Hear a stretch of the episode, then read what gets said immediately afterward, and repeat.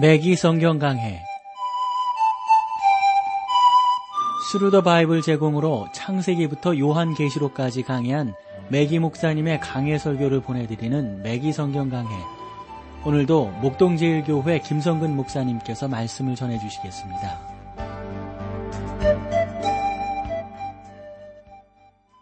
애청자 여러분 안녕하셨습니까? 맥기 성경 강해 자 오늘도 요한 일서로 여러분들을 모시겠는데 우리가 지난 시간에 좀 이런 내용을 나눈 것, 아, 이 요한이 뭐라고 우리에게 말을 했냐면 아비의 마음, 그 다음에 청년에 대해서 이야기를 했어요. 그러니까 아비의 마음에 대해 서 설명할 때 아, 다른 무엇보다도 그 시편 23편이 있잖아요. 다윗의 그 자세를 통해서 아비의 마음을 설명을 했고 청년이라고 하는 것은 아비들처럼 성숙하지는 못했지만 청년들은 나름대로 이 죄에 대해서 이기는 법, 성령 안에서 승리하는 법 이런 것들을 알고 있는 사람들이다 하는 것들에 대해서 여러분들과 나누어 알게 되었습니다.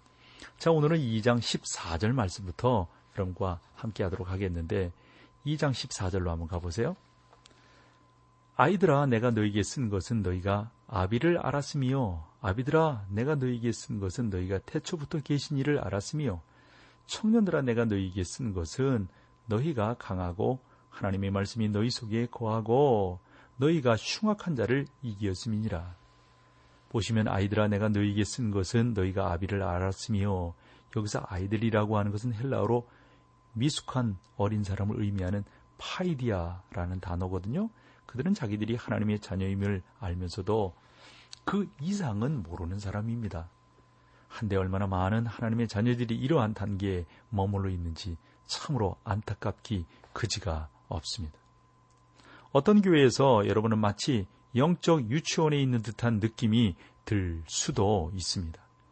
육체적으로 완전히 장성하고 흰머리가 나고 뭐 뭐 뭐 뭐 사회 지위도 있고 함에도 불구하고 함에도 불구하고 우리가 얼마나 온전치 못한 그러한 모습들을 발견하게 되는가 하는 겁니다. 아직도 영적으로 미숙한 사람들이 있습니다. 그들은 자라나지 못한 것입니다. 그래서 요한은 계속해서 그 밖에 신자들에 대해서 말도 하는데 아비들아 내가 너희에게 쓴 것은 너희가 태초부터 계신 일을 알았으며 여러분 바울이 빌리보서 3장 10절에서 이런 말을 했거든요. 내가 그리스도와 그 부활의 권능과 그 고난의 참여함을 알려하여 그 죽으심을 본받음으로 그러니까 그리스도 안에서 아비가 될 수 있습니다. 사랑하는 우리 미기 성경강의 애청자 여러분, 여러분은 사람들을 어떻게 알게 됩니까? 날마다 함께 알면, 네, 날마다 함께 살면 알게 될 것입니다. 저는 저의 아내가 저를 안다는 사실을 아는데요. 왜냐하면 적어도 20년 이상 같이 살았기 때문에 아내가 저를 알죠. 저도 아내를 알고요. 예를 들어 제가 아파서 집에 머물러 있으면 그 아내가 저의 아픔을 잘 알고 또 제가 뭐 표정만 이상해도 아, 왜 그런지 알고 위로해주고 격려해준단 말이죠. 안다고 하는 것은 함께 산다고 하는 것입니다. 그러니까 여러분 우리가 하나님을 안다고 하는 것은 그저 하나님이 어떠한 분인지 지식적으로 안다고 하는 것이 아니라 그 하나님 그분을 우리가 함께 동행하면서 그분과 함께 동행하면서 산다 하는 것을 의미하고 있는 것 아니겠습니까? 그러한 역사들을 우리가 더 분명하게 깨닫고 알아야 되겠다는 거죠. 우리 주 예수 그리스도를 어떻게 알 수 있습니까? 그리스도를 알 수 있는 유일한 방법은 그러므로 하나님 말씀 가운데 들어가는 겁니다. 그리스도는 말씀 안에 계시 되어져 있습니다. 많은 사람들이 일주일에 한 번 정도 교회 와서 성경을 펼친다고 하는데 이래 가지고는 뭐 어림도 없는 거죠. 그래도 안 나오는 사람들보다는 낫고 예배 안 드리는 사람보다는 뭐 너무도 감사한 일이지만 그러나 여러분들에게 좀 말씀드리고 싶은 것은 일주일에 한 번 성경표 읽으시지 말고 매일매일 시간 있을 때마다 주의 말씀을 펼쳐 읽어서 그 말씀이 우리들에게 무엇을 교훈하고 있는지를 깨달아 아는 것이 중요하다 하는 겁니다. 훌륭한 음식을 먹고 가면서 다음 주일에 와서 또 먹을게요 라고 말한다고 생각을 해 보십시오. 음식에 따라 섭취하지 않으면 건강을 상실하게 됩니다. 이러한 이유 때문에 저는 매일매일 여러분들이 하나님의 말씀을 들어야 된다고 보고요. 또 읽어야 된다고 보고요. 그래서 큐티를 강조하고 또한 우리 매기 성경 강해가 매일매일 월요일에서 금요일까지 하루에 적어도 25분씩 방송이 되니까 여러분들이 이것만이라도 잘 청취하신다면 하나님께서 우리 가운데 말씀해 주시는 귀한 내용들을 충분히 여러분들이 들어 섭취할 수 있으리라고 생각을 합니다. 그러므로 여러분, 늘 그런 면에서 여러분들이 수고하고 애쓰는 것이 저는 무엇보다도 중요하다고 생각을 합니다. 이제 요한은 두 번째 무리들에게 말을 하죠. 청년들아 내가 너희에게 쓴 것은 너희가 강하고 하나님의 말씀이 너희 속에 거하시고 너희가 흉악한 자를 이기었습니다. 앞 구절에서 요한은 청년들이 강하고 악한 자를 이길 수 있다고 말을 했던 것 여러분 제가 지난 시간에 말씀드렸는데 기억하시는지 모르겠어요. 이제 그 비결을 말하고 있습니다. 어떻게 우리가 청년으로서 강하고 악한 자를 이길 수 있는가? 간단해요. 하나님의 말씀이 우리 속에 거하게 하면 됩니다. 성도 여러분, 우리가 어떻게 악한 자를 이길 수 있나요? 하나님의 말씀으로 이길 수 있습니다.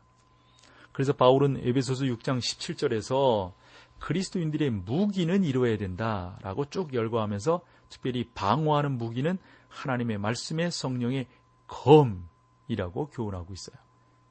여러분이 마귀로부터 자신을 보호할 수 있으려면 말씀에 대한 지식을 가져야 합니다. 많은 신자들이 세상의 죄에 굴복하는 이유는 하나님의 말씀을 연구하지 않기 때문입니다. 건강을 위해서는 육체적인 음식이 필요하고 영적인 건강을 위해서는 영적인 양식인 하나님의 말씀이 필요합니다. 이 부분은 많은 사람들이 앞의 내용과는 따로 구분하는 대목이 되기도 합니다. 그러나 저는 요한이 지금까지 이야기해온 내용의 일부라고 생각하는데 요한은 우리가 하나님의 자녀인 것을 알 수 있는 방법에 대해서 말해왔어요. 요한은 우리가 하나님을 사랑하고 그 계명을 지키는 사실을 통해서 알고 있습니다. 나중에 요한은 하나님의 계명을 지키는 사실을 통하여 알 수 있다고 말씀하고 있어요. 요한은 하나님의 계명은 무거운 것이 아니라고 말합니다. 여기에서 십계명을 말하지 않고 주 예수께서는 주신 계명을 말하고 있는 겁니다.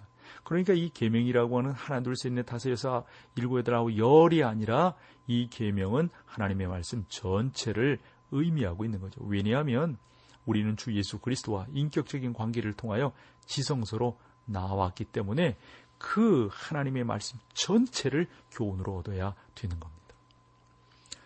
어느 분인가 이렇게 구별하여 설명하는 분이 계셨어요. 로마서는 종살이 하던 집에서 나오는 방법을 다루고 에베소서는 잔치집에 들어가는 방법을 다루고 히브리서는 은혜의 보좌 앞에 나가는 방법을 다루고 요한일서는 하나님의 면전에 나가는 방법을 가르쳐 주고 있다. 뭐 이런 표현을 썼던데 이것도 참 의미 있는 표현이 아닐까 싶어요. 여러분 한 번 더 말씀을 드릴 테니까 기억을 하시거나 한번 적어 보세요. 로마서는 종살이 하던 집에서 나오는 방법을 다루고 그 다음에 에베소서는 잔치집에 들어가는 방법을 다루고 히브리서는 은혜의 보좌 앞에 나가는 방법을 다루고 요한일서는 하나님의 면전에 나가는 방법을 가르치고 있다. 우리가 이웃에게뿐만 아니라 우리 자신들에 대해서도 우리가 하나님의 참된 자녀들이라는 사실에 대한 확실한 증거를 얻는 법, 방법, 그것은 우리의 순종과 주님을 기쁘시게 하려는 소원에서 나오게 됩니다. 저는 오늘날 일을 갈면서 그렇습니다. 주님께 순종하겠습니다. 라고 말하는 사람들이 있다고 생각합니다. 그러나 그들의 동기는 사랑이 아닙니다. 사랑의 동기를 통해서 해야지 일을 갈면서 하나님 앞에 순종하겠습니다 라고 말하는 것은 그건 저는 가당치 않다고 보아요. 사랑이 동기가 되어서 주님께 순종해야지 어떤 목적의 동기가 되어서 주님께 순종하는 것은 있을 수 없죠. 너희가 나를 사랑하면 나의 계명을 지키라고 요한복음 14장 15절에 말씀하고 있잖아요. 사랑이 중요합니다. 하나님을 사랑하는 것입니다. 그분이 내 삶 속에 들어오실 수 있도록 그리고 나를 지배하실 수 있도록 우리가 애쓰고 수고하는 것 무엇보다도 중요하다고 봅니다. 사랑하는 성도 여러분, 주님을 사랑하시기 때문에 그 계명을 순종할 때 많은 가정의 문제들이 해결되고 마음에 있는 의심이 사라지고 하나님 안에서 승리하고 기뻐하는 삶을 살게 된다고 하는 것 얼마나 우리가 기쁨으로 감사로 간증하며 받아들이게 되는 겁니까? 많은 사람들이 힘이 없고 보잘것없는 어 깔때기라고 어 뭐 갈대라도 이렇게 의지하는 그러한 경우들을 보잖아요. 돌을 의지하고요. 샘물을 의지하고요. 나무를 의지하고요. 기독교는 사랑의 관계 기초에서 구원의 사랑의 큰 놀라운 은혜들을 간증하며 나아가는 사람입니다. 요한은 우리가 그를 사랑하는 것은 우리가 먼저 하나님께서 우리를 사랑하셨기 때문에 그분을 사랑하게 되었다. 그래서 이제 15절부터는 좀 더 상세한 내용을 다루는데 우리가 이 내용은 찬송 함께하고 계속해서 말씀을 나누도록 하겠습니다.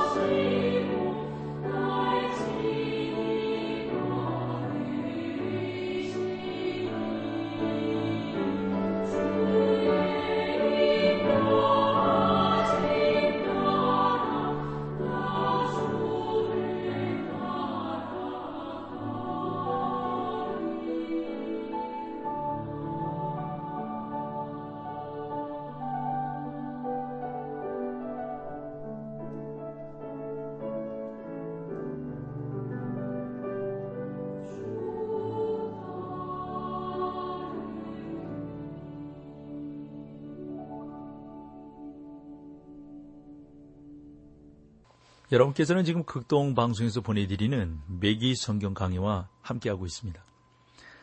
요한은 우리가 그리스도를 사랑하는 것은 그리스도께서 우리를 먼저 사랑하셨기 때문이라고 말씀을 하시는데 그것에 대해서 훨씬 더 상세한 내용을 15절부터 다루고 있어요. 2장 15절을 볼게요. 이 세상이나 세상에 있는 것들을 사랑치 말라. 누구든지 세상을 사랑하면 아버지의 사랑이 그 속에 있지 아니하니 그랬어요. 이 세상이나 세상에 있는 것들을 사랑치 말라. 요한이 말하는 세상이란 무엇입니까? 요한이 말하는 세상이란 여러분, 요한은 물리적 세계에서 찾아볼 수 있는 체계나 질서를 지금 말하고 있는 것이 아닙니다. 그런 세상이 아닙니다. 봄에는 꽃이 피고 나무가 이파리를 내고 여름은 풍성하게 자라고 가을에는 단풍이 들고 열매를 맺고 그리고 나선 이파리가 떨어져서 겨울이 온다. 이러한 세상을 사랑하는 의미에서 지금 요한이 말하고 있는 것이 아닙니다. 그런 세상이 아닙니다. 우리는 우리의 기쁨을 위하여 하나님께서 창조하신 세계를 우리는 바라보고 있는 겁니다. 이 세상이나 세상에 있는 것들을 사랑치 말라 누구든지 세상을 사랑하면 아버지의 사랑이 그 속에 있지 아니하니 그것은 룸팔의 환상이라는 시에 묘사된 것과 같은 건데요. 6월처럼 아름다운 날들이 또 어디 있단 말인가? 그 후에는 완벽한 날들이 오리라. 하늘과 땅이 서로 손을 잡고 그 위에 부드럽게 귀를 기울이고 있다네. 우리가 보거나 듣거나 생명의 속삭임과 번쩍임을 듣는다네. 제임스 러셀 로웰이라고 하는 사람이 이러한 표현을 했어요. 하나 더 말씀드리면 그 에드워즈 로빈슨이라고 하는 사람이 어떤 그 찬송시를 썼는데 참 귀한 찬송시여서 이 본문과 우리가 하나님을 사랑하는 것, 주님을 사랑하는 것과 한층 어울린다 싶어서 소개를 하면 하늘은 한층 더 푸르고 땅은 한층 더 초록으로 변해가네. 색깔마다 살아 움직이고 그리스도가 없는 눈은 결코 볼 수 없다네. 새들은 더, 더 즐거이 노래하고 꽃은 더 아름답게 피었다네. 옛적부터 내가 알았듯이 나는 주님의 것이요 주님은 나의 것이라네. 나는 주님의 것, 주는 나의 것. 어, 이와 같은 그 아름다운 시들을 썼는데 이러한 시들을 통해서 하나님의 세계를 좀 더 그러니까 여러분 이러한 자연의 아름다움이라든가 이런 귀한 역사들을 알아갈 수 있는 것은 다른 게 아니라 하나님 그분이 우리의 삶 속에 역사하시고 그분이 우리를 통하여 은혜 가운데 인도하시고 이끌어 가신다고 하는 사실을 우리가 분명히 알기 때문에 그런 것이죠. 그래서 요한은 아름다운 장미와 장미와 나무가 있는 세상을 지금 세상이라고 말하려고 하는 것은 아닙니다. 훌륭한 산과 가을 그리고 흐르는 시냇물 우리가 미워할 대상은 아니죠. 오히려 그것들은 우리가 즐기고 찬양해야 할 것입니다. 그러나 요한이 말하는 세상은 인간의 세상이 아닙니다. 하나님이 세상을 이처럼 사랑하사라고 말씀하셨는데 어떤 세상을 말하는 겁니까? 사람이 사는 세상을 말합니다. 하나님은 그 세상을 사랑하사 독생자를 주셨다고 했습니다. 그러면 요한이 말하는 세상은 무엇인가? 여기에 나오는 세상은 헬라어로 코스모스라는 단어가 쓰였는데 이것은 하나님을 버린 세상, 즉 사단이 조직한 체계를 의미한다고 봅니다. 그러한 세상은 실제로 하나님과 원수의 관계에 있습니다. 오늘날 우리가 미워할 것들은 이 세상에서 하나님을 대적하여 조직된 것들입니다. 오늘날 사단적인 세상 체계가 작동하고 있는 이러한 세상을 말하는 것입니다. 요한은 주 예수님께서 아래와 같이 말씀하셨다는 사실을 복음에 기록했었죠. 예를 들어 요한복음 14장 30절을 보면 이후에 내가 너희와 말을 많이 하지 아니하리니 이 세상 임금이 오겠습니다. 그러나 저는 내게 관할할 것이 없으니 여러분 여기에 보시면 세상 임금이란 이게 뭐를 의미할까요? 오늘날 여러분과 어? 내가 제가 살고 있는 문명이 포함된 세상 체계를 말하는데 그 우두머리를 의미하고 있어요. 세상 체계는 사단에 속한 것입니다. 사단은 이 세상 왕국들을 주 예수님께 이제 결국에 가서는 바치게 될 것이고 빼앗기게 될 겁니다. 그러므로 지금 우리는 이 세상을 사랑하지 말아야 합니다.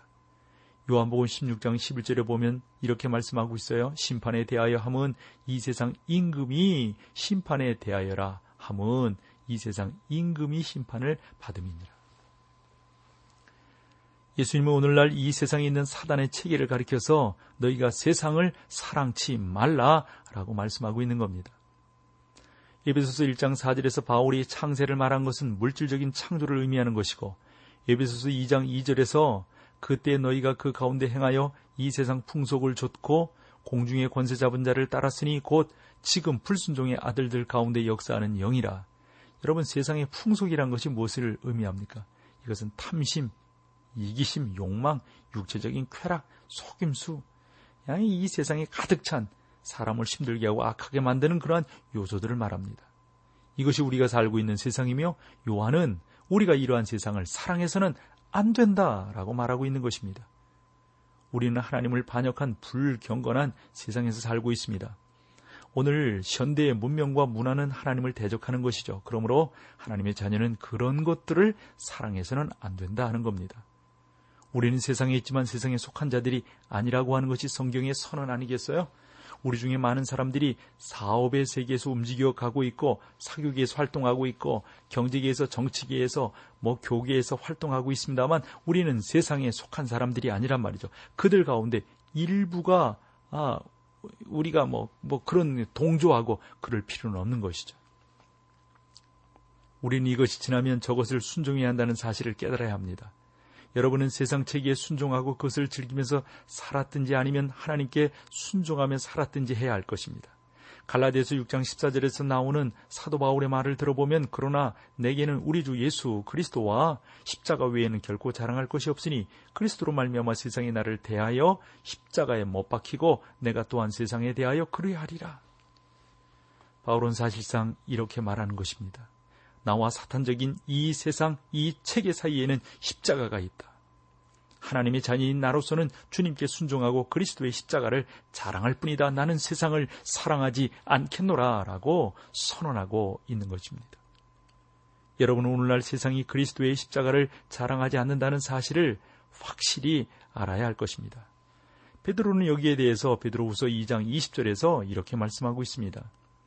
세상의 더러움을 피한 후에 그렇죠. 세상의 더러움을 피한 후에 베드로는 앞에서 세상의 부패에 대해서 말을 했어요. 우리는 부패되고 더러워진 세상에 살고 있습니다. 공기의 위험, 오염도 있죠. 수질의 오염도 있죠. 그렇죠. 날이면 날마다 더 심해갈 것입니다. 더 음란한 잡지들, 음담, 폐설들, 험피로를 통한 이러한 더러운 모습들, 우리의 마음은 어떻습니까? 이 모든 것들로 우리는 어두워져 있는 사람들이다 라고 고백을 해도 과언이 아닐 정도입니다.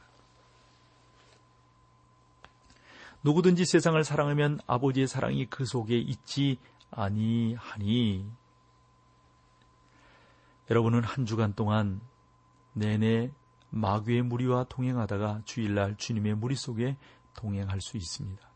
그러나 분명한 것은 아버지의 사랑이 여러분 가운데 있으므로 이 세상에서 우리로 승리케 한다는 사실입니다. 바울은 로마서 7장에서 그리스도인으로서 자신의 투쟁을 묘사하고 있는데 이렇게 고백하고 있죠. 나는 내 육체에 속한 선한 것이 없다는 사실을 발견했습니다. 나는 새로운 성품 가운데는 아무 능력이 없음을 알았습니다.